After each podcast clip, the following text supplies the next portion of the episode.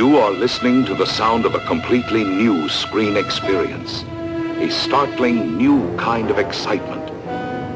The most incredible adventure that man could ever achieve.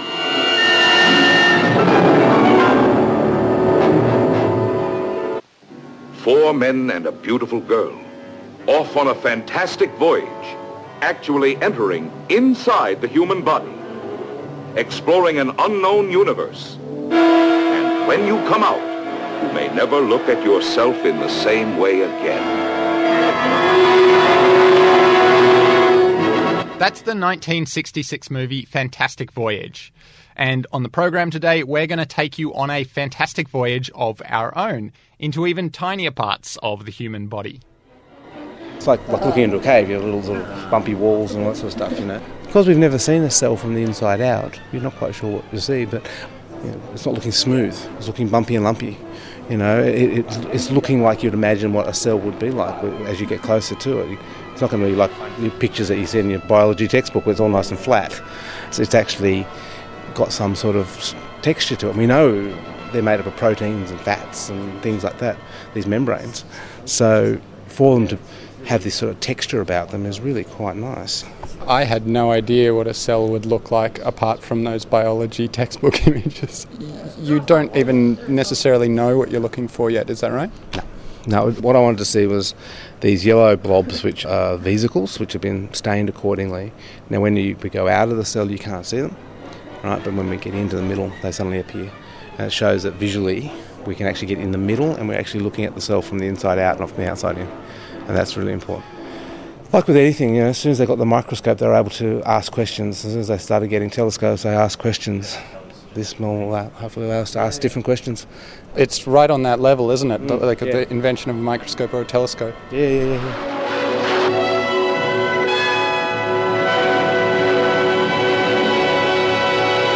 Welcome to Think Digital Futures, the show that tells stories from the digital age. I'm your host, Lawrence Bull. In this episode, we're looking at personalized medicine, treatments tailored specifically to your genes.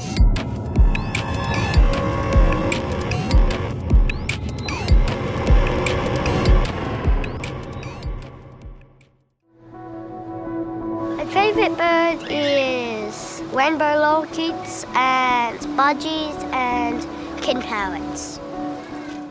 when kids are sick, it, it affects their whole family. And because you don't, they don't find out if the cancer's gone for five years, and these are quite young kids, like they're toddlers or, or a little bit older, it almost ruins a whole family's childhood, uh, the childhood of this kid and the whole family around it. If you can stop that happening, that that would be the ultimate aim. When Thomas was first diagnosed with leukemia, we were in complete shock. The day we came in, we weren't at all expecting our son to be diagnosed with cancer. I think for the first three months, we walked around in shock, not knowing what to do. When we met a lot of the other families who were treated with the same type of cancer that Thomas has, ALL, it was quite evident that a lot of the children reacted differently. The treatment may have been the same, but the outcome of the treatments for the kids was quite different, and that was quite confronting, particularly with one family that we met where it was the same diagnosis as Thomas and he didn't make it. So that's where we think the research is so important. Personalised medicine, sometimes called precision medicine, is we're going to find out why you're you, why your tumour's behaving the way it is, identify the underlying biology that's working this thing, and then identify drugs that affect that biology, and make a tailor made recipe of drugs that's going to affect you the best. And it's going to get rid of your tumour but give you minimum side effects. That's the ultimate goal of personalised medicine. Dan Catchpoole is a researcher at Westmead Children's Hospital and an adjunct professor at the University of Technology, Sydney. Well, we have two patients come in. They both have exactly the same symptoms. And the doctors will look at those symptoms and they'll say, oh, we've seen a lot of these kids with this sort of type of tumour. We've all treated them on this protocol of drugs. And 80% of the kids have done well. They'll treat these patients and one will live and one will die. There's something else going on that's not seen in their symptoms, their pathology tests, that's hidden within the tumour and hidden within the patient that's causing that patient not to respond very well to therapy. So, with this genomic work, we can actually try to identify those individual traits. To understand the work Dan's doing, we're going to need to take you on our own fantastic voyage into your DNA. You probably know what a piece of DNA is supposed to look like double helix, long ladder twisted into the shape of a spiral staircase. Now, each rung of our spiral ladder is a molecule called a nucleotide. Nucleotides come in four varieties A, G, T, and C. Now let's imagine that the rungs of our spiral staircase ladder are four big, thick bass guitar strings. This little riff of nucleotides is inside you and me and Thomas and every other human being on Earth. Codes like these program how we look and how our body operates. Basically, everything about our physical bodies is programmed by different combinations of these four letters. And 99% of our bass riffs are all the same. You, me, Thomas, former United Nations Secretary General Kofi Annan. But every now and again, say 1% of the time, that one note, that different note, it's a mutation. It's called a SNP. And that difference is very important to medical researchers like Dan because that SNP means that medicine that works for me might not work for you. If you have a particular variation in a particular gene called the P450 system, this P450 system helps you deal with your body being insulted by lots of different chemicals and drugs. Right? It helps you to identify that's foreign and let's get rid of it.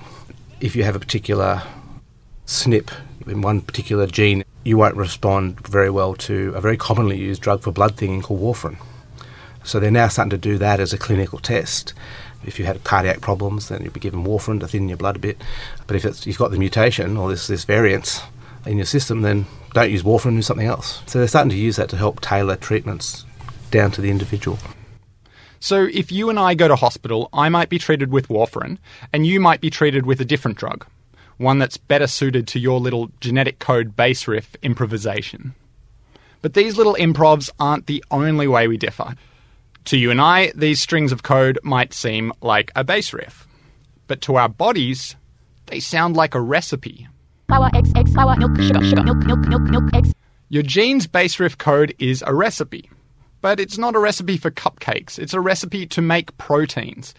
It takes all of those nucleotides Milk, sugar, sugar, milk, milk, milk, milk, eggs. and copies them exactly. One cup of A, two tablespoons of G, a teaspoon of C, and just a pinch of T. Then it bakes that copy into a protein. Ah, Nothing like a protein fresh from the oven. Then that protein springs into action, doing whatever it's programmed to do to keep your body working. But sometimes the recipe makes something dodgy, like meatloaf. And that dodgy protein is harmful for the body. And like all meatloaves, they are all bad in their own way. But don't worry, Dan and his cohort are already helping to create drugs to target some of those harmful meatloafy proteins. There are a lot of new drugs coming on the market that are very targeted to very specific entities and cells. They're not generalized inhibitors, they're precision medicine. They're targeting specific things. Find a particular protein, and then the drug sort of buries itself into that protein, in a particular pocket in the protein, and stops that thing from functioning. It's giving clinicians a, a real bank of drugs that they can then call upon to try to target very specific mechanisms that may be present in that particular patient's cancer cells. And they're starting to do tests where they're screening for a range of these things to try to give doctors more ammunition in their arsenal. A drug tailored to you and whoever else shares that same particular line of genetic code. Anyway, that whole baking process, that's how a gene expresses itself. Some people play sport, some people draw pictures, some write poetry, but genes express themselves by baking, by making proteins. So this baking process is called a gene expression. Gene expressions and SNPs are responsible for making us 99% the same and 1% different from one another. These differences are like genetic fingerprints. A lot of people share a lot of similarities, but ultimately we are all unique. At the moment, they're being used to separate people into two groups, like with the warfarin example earlier. You're either in the group where the drug works on you, or you're in the group where the drug doesn't work on you. And in that case, the doctor looks for a different treatment. The difference between these people is that one base note or SNP in their DNA. But looking at just one SNP or one expression is a bit too boring for our researcher, Dan. What Dan is really interested in is looking at multiple SNPs and expressions at once and identifying the combinations which best identify what kind of genes a person has so he can pigeonhole us into different groups that benefit from different kinds of medical treatment. There's a group over in the States, in, in St Jude's Hospital, Memphis, that published a paper. They identified in a group of leukemia patients a set of 15 genes that could identify patients that responded well to their therapies or didn't respond well to their therapies. And this was looking at patients before their bone marrow from their leukemia cells. And they said that when these 15 genes are on, the patients respond badly, and when they're not on, they respond well. To Dan, finding these 15 genes is like finding 15 precious gems in a huge quarry full of rocks. These genes were somehow related to common leukemia treatments. If they could look at a patient's genes and see that the ones that were expressing themselves by busily baking away at proteins, then that meant the medicines weren't going to work. If those 15 genes were being lazy because they were asleep or something, then it meant the medicines would work. Dan and his colleagues got to work recreating this experiment. And we took the 15 genes over a similar sized set of patients. But when you looked at the two sets of groups and looked at their response to chemotherapy, there was no change. There was one drug, though, that was different between the treatment protocol used by St Jude's and the treatment protocol used by Westmead. The one drug difference was a drug called etoposide, the drug that affects the way DNA copies itself, whereas the drug used in Westmead was anthracycline or some other sort of drug. The trouble was the 15 genes that we looked at, and when we looked at try to understand what they did, there wasn't enough information to tell us anything about the underlying biology that those genes may represent. So we took our sets of genes and, and, some other data sets around, and we did a data mining strategy called Random Forest, and we sort of expanded that set of gene number to give us a larger set of genes, 250 genes. And when we actually did that, and we got a common set of genes across all of them, the genes gave us enough information to identify some of the biology that may be underpinning the difference between these two groups that may also reflect why this, those tumours responded better to the etoposide and not to the other drug. So, when they dug deeper into their quarry of genes, they found that a certain combination of 250 genes could point them in the right direction in terms of how to treat a patient. But this is only the beginning. Up until this point in the story, we've been talking about separating patients into two groups. You're either in the group where the drug helps you, or you're in the group where the drug doesn't work. But why just stop at two groups? If they get enough data, they could identify enough genetic variation to split those two groups into four, those four groups into eight, eight groups into 16, until there are billions of groups. And every person on the planet effectively has their own individualized group that has their own individualized treatment.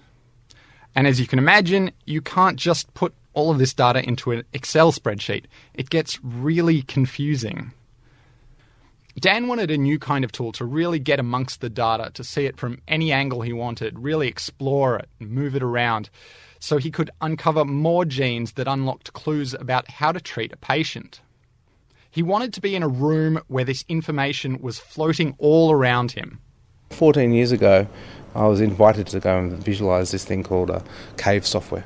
I, I was interested in caving at the time, and, and I was taken into this room that had screens all around and put 3D goggles on and looked at all these blobs spinning around in 3D in this immersive space. It was my first introduction to immersive space.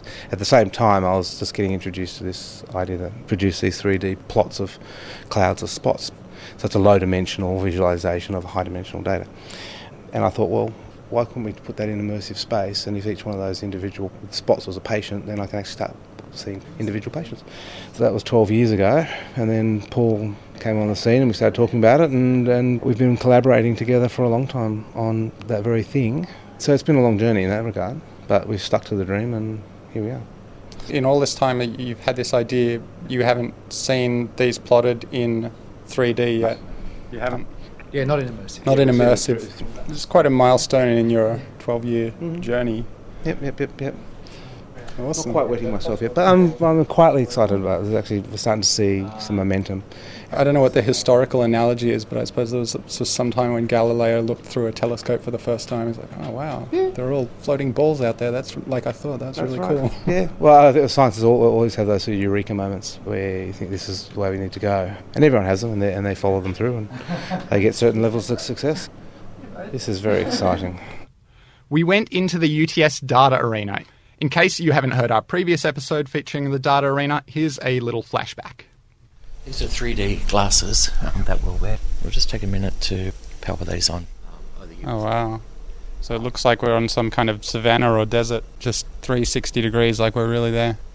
There's a sunrise, and the clouds are just shooting across the sky. You can see the trees blowing in the wind. It's all at high speed. Oh, now we're at the beach somewhere, and the ah, and the waves just crashed all over us. We're lost in the surf. The, uh, the UTS Data Arena is a full surround 3D stereo immersive experience. Um, it's kind of the next step beyond what you might see in Hoyts, where you put on the glasses and you can see 3D stereo.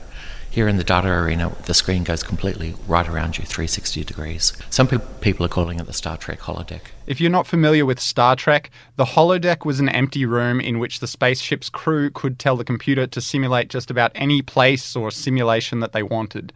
Um, when it first appeared in Star Trek in the 90s, it was a very advanced depiction of virtual reality. This woodland pattern is quite popular, sir. Perhaps because it duplicates Earth so well.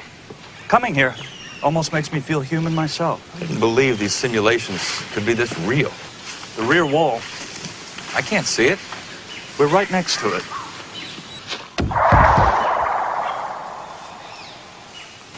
Incredible. The weird thing is, Star Trek's holodeck was in a square room. Now that I think about it, a square room, it doesn't make any sense. Ben's room's round, which makes way more sense. It's a continuous movie screen that joins up seamlessly at both ends. Even the door we came in is part of the movie screen. Computer, take us back to the cave. This is incredible. I've been to Wombeyan Caves, and you, you don't get to see it from these kinds of angles. No, it, it's, it's such a large data set that you really get to explore the cave. All right, back to the present time. I'm standing with Dan in the data arena, and he's seeing his data plotted in three dimensions, all around him for the first time. How does it feel to see it all around you? Well, 12 years ago, I saw the same sort of thing. I thought, wouldn't it be nice if that blob was a leukemia patient? Well, there we've got leukemia patient. It's great. We're inside a galaxy of blobby bubbles floating all around us. All of the bubbles have a little red dot in the middle. That red dot represents a child with leukemia. Some of the bubbles are out on their own in the genetic wilderness, and others are forming big nebulous blobs, big genetic communities of similar patients. It looks like someone's thrown a bunch of oil in the air and taken a 3D photograph of it, Yeah. and, and then you're kind of zooming around those blobs of oil. Yeah, you could you probably colour them by whether they relapsed or not. Because the idea is hopefully the ones that relapse are close together in this space. Paul Kennedy is a data science expert at UTS. This collaboration with the hospital has been for more than 12 years now. And the way that we do it is that I take the data side and my colleague uh, Dan Catchwell takes the, the biological side. Darren's doing this plot as we speak, like he's programming Oh, yeah. it now. Programming as we speak. This is this is this is research in real time. So this is your galaxy universe idea coming to life. What we've done here is a different way of visualizing, so we can actually look at it in the, in the arena in 3D. But the nice thing is actually morphing the icons for each of the individual patients uh, so that they go like teardrops and, and odd shapes and they blob together, showing relationship. How they're related to each other based on whatever criteria you want to look at. So it's a different way of visualizing it. You can see how they're, they're sort of some of these blobs are starting to sort of merge together and, and link together. Some blobs are big, some are small. The point is, you can see clear relationships between the patients. You can see how they form genetic groups. That's exciting. That's really exciting. If the data is arranged properly, then those bubble clusters represent groups of people who are genetically similar, at least in terms of responses to leukemia treatments. It's allowing us to be a bit more dynamic with the data. It means that these graphs, these graphical tools aren't static things that we just look up and say, okay, let's stick up on the wall, that's our graph, you know. It's actually allowing us a dynamic interaction with the data. So even the coordinate plots there, you can actually go in and, and you can select individual patients or individual or groups of patients and, and then start interrogating a bit more deeply.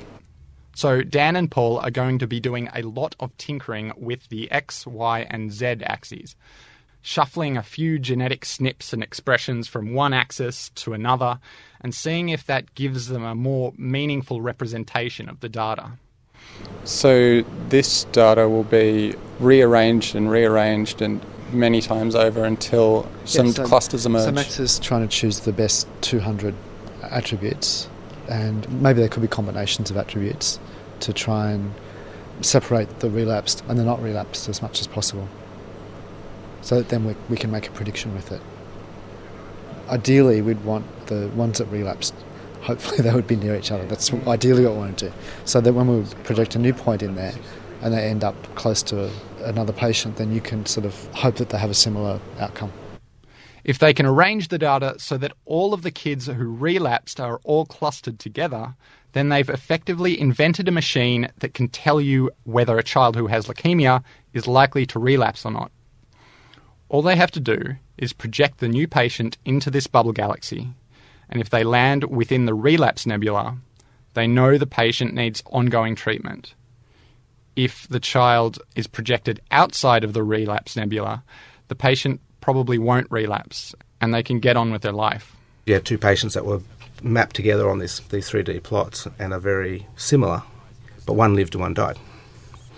One was treated on an old protocol and survived, and the other one was treated on a new protocol and didn't do so well. And then your new patient lobs in the middle of those. Similar biology based on a more complicated, informative mix of information, not just one or two genes, but a mixture of all things.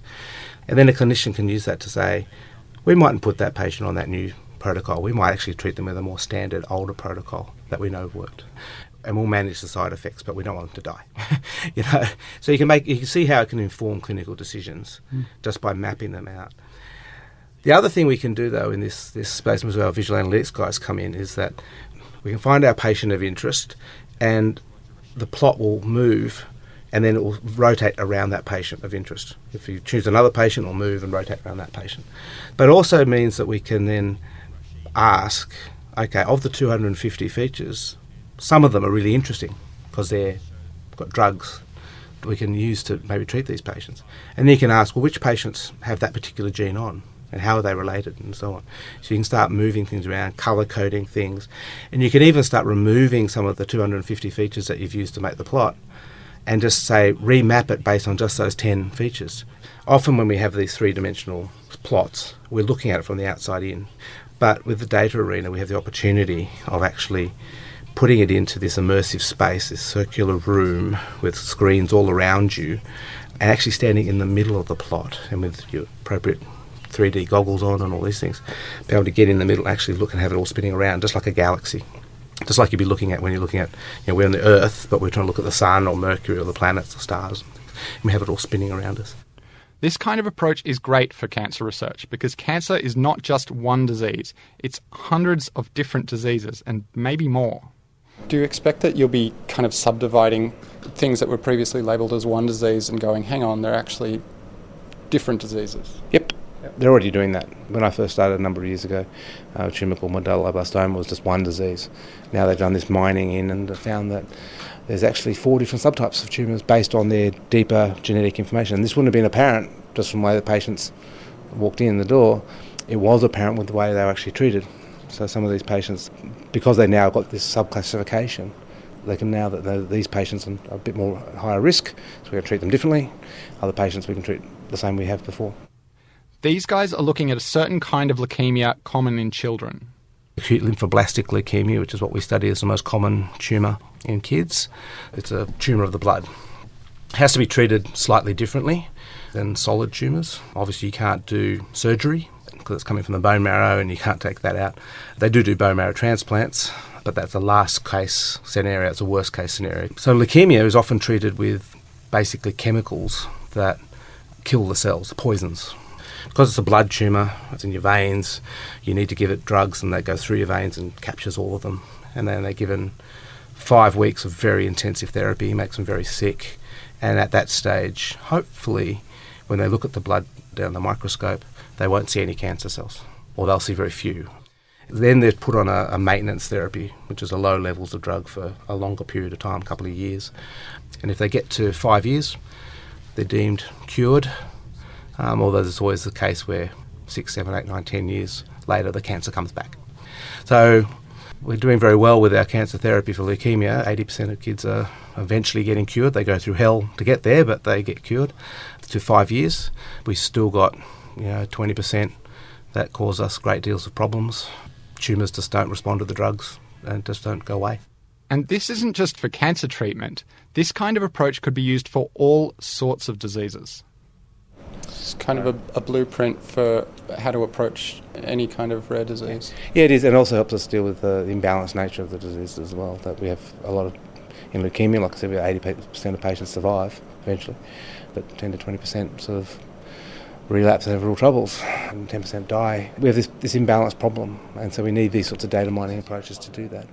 So I, I imagine in the future that we'll go to the doctor and instead of a question like, what's your blood type, they might request your genetic sequence, your entire genetic sequence, and go, okay, you're this yep. type, and treat you accordingly. Yep. Yeah, yeah. So and that's not going to just affect cancer, it's going to affect um, your understanding of all sorts of drugs. I'm reading this biography of Albert Einstein, and he always thought in pictures, and he raved about hmm. thinking in pictures and really visualizing what you're understanding so that's not just numbers on a page. Yeah.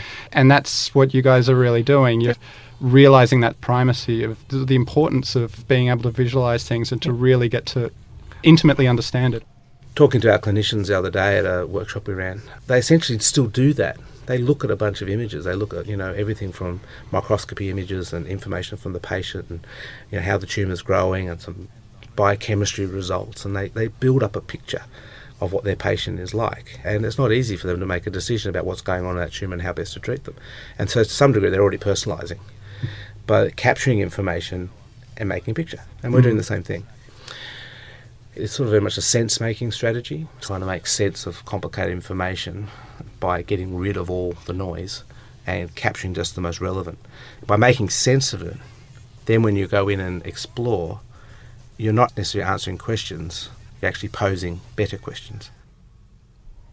The data sets that people work with now is, is just really, really large person on their own just can't see those patterns.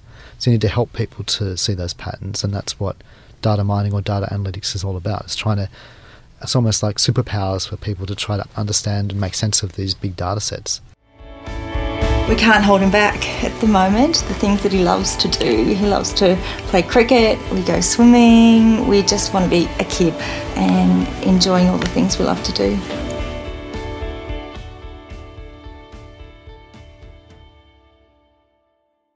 You've been listening to Think Digital Futures, where we tell stories from the digital age. Subscribe to our podcast by typing Think Digital Futures into iTunes or your favourite podcast app. This program is a collaboration between UTS and 2SER. Thanks to our production assistant, Jake Morecambe. I'm Lawrence Bull. Talk to you next time.